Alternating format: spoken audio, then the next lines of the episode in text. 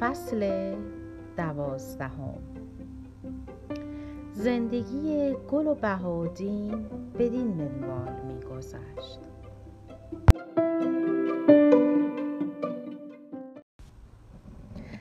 بهار با شکوفه هایش تابستان با میوه هایش گل و کودکانش که دیگر رشد کرده بودند و جوانانی شده بودند را در بر گرفته بود. گل همیشه لباسی از گلهای ریز اغلب با زمینه آبی رنگ یا سرمهای بر تن می کرد گویی که گل در گل غرق می شد دوخت لباس ها ساده ساده بودند. آستین مچدار یقه شکاری دامن لباس هم اغلب چین سوزنی.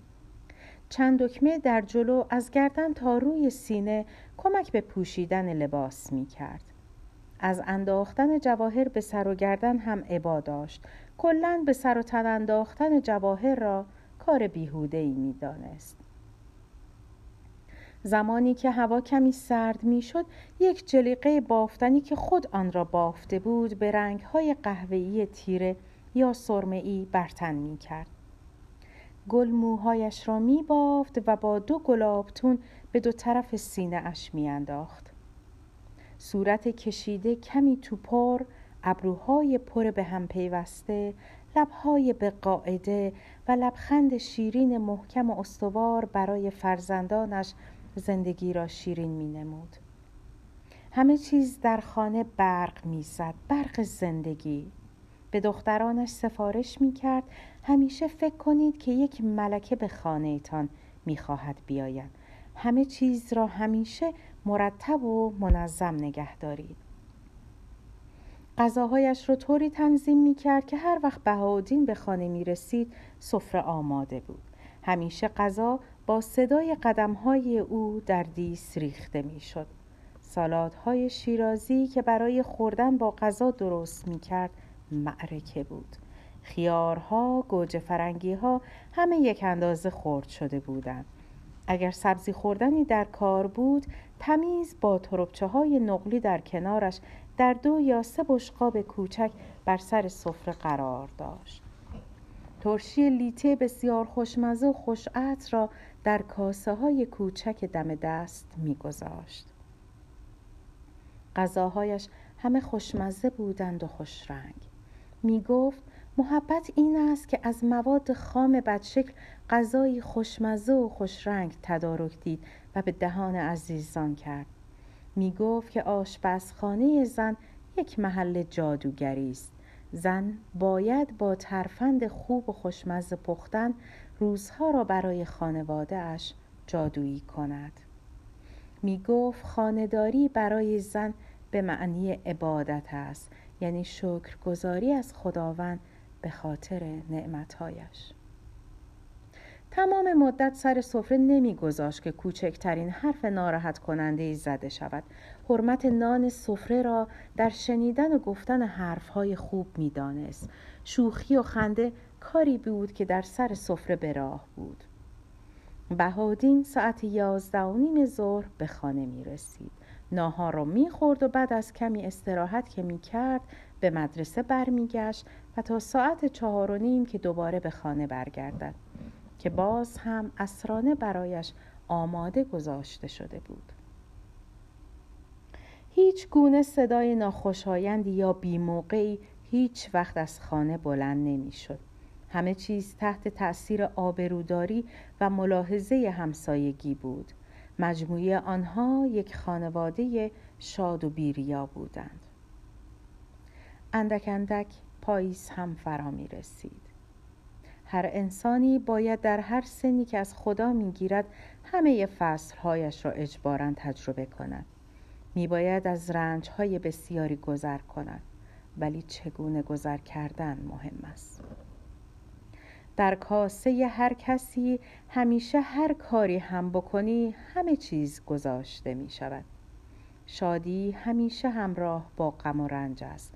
اگر نباشد قدر لحظات خوشی را کم در میابی. باید امتحان مقاومت پس دهی. اگر همه چیز خوب و خوش باشد پس کی می‌فهمی که چند مرد حلاجی؟ شاید گاه تصور کنی من که ناشکری نکردم. کردم آنچه را که باید. پس چرا؟ گاه شاید سادگی بیش از حد و اعتماد گناه باشد. گاه میبایست کمی بد بود. گاه میبایست کمی جنس خرابی کرد. سادگی بیش از حد حوصله سربر است. مردان تنوع طلبند. شاید که اکثر اینطور نباشند. ولی بسیاری از آنها زود دلشان از یک نواختی و خوبی یک سره سر می رود. مثالی است که می گوید مرد مثل گربه است هر جا که چرب تر است آنجا می رود. شاید یکی از دلایل خدارایی بیش از اندازه و هر روز به رنگی در آمدن گروهی زنها به همین دلیل باشد البته هستند مردانی که روح آرام و ملایم دارند و خوابیدن کنار همسر را با آهی از رضایت و لبخندی آرام در گوشه لب به همه رنگ ها ترجیح می دهند. ولی باید همیشه به طوفان اندیشید به چشم بد اندیشید هستند کسانی که چون خود در آرامش نیستند آرامش را به دیگران روا ندارند بی هیچ گونه دلیلی می‌خواهند خراب کنند. امتحان کنند که خب حالا در این موقعیت چه خواهی کرد. شاید هم میان سالی هم برای زن و هم برای مرد خطرناک باشد. وادی هولناکی است که اغلب در گذر از آن مردمان بازنده می شوند. زنان فکر می کنند که دیگر لازم نیست نگران چیزی باشند همه چیز زندگی ریشه محکمی دارد. این آرامشی که در خانه فراهم کرده اند بس است. مردان نگران ناتوانی ناتوانایی ها و فراموش کردن خوشی ها هستند. ناگهان می‌خواهند که امتحان کنند. ناگهان خسته می‌شوند. از یک نواختی دلزده میگردند. روزگار جوانی را به خاطر میآورند هستند ماروهای خوشخط و خالی که این احساس مردان را در آنها تقویت می کنند. مارهایی که خود نداشتند آن آرامشی که همسران این مردان هوسباز برای شوهرانشان فراهم کرده بودند. حسادت می کنند. سعی بر این می کنند که با ترفندهایی در باغ سبز و سرخ نشان دهند. معمولا با صدای خنده های هوسناک می خندند در صورتی که همسران این مردان آرام میخندند. چون فقط می‌خواهند یک نفر صدای خنده آنها را بشنوند و بس. ولی حرفها و صداهای این مارهای خوشخط و خال همه فضای بیرون و درون را برای مردان هوسباز و تنوع پرست پر می کند. یا مردان بیقیدی هستند که مرتب با شوخی های نابجا و های ناروا مردان سربراه را به بیراهه می‌کشند. دوست بد. هر کس یک بهانه‌ای برای خطا کردن می شمارد تا ببینیم.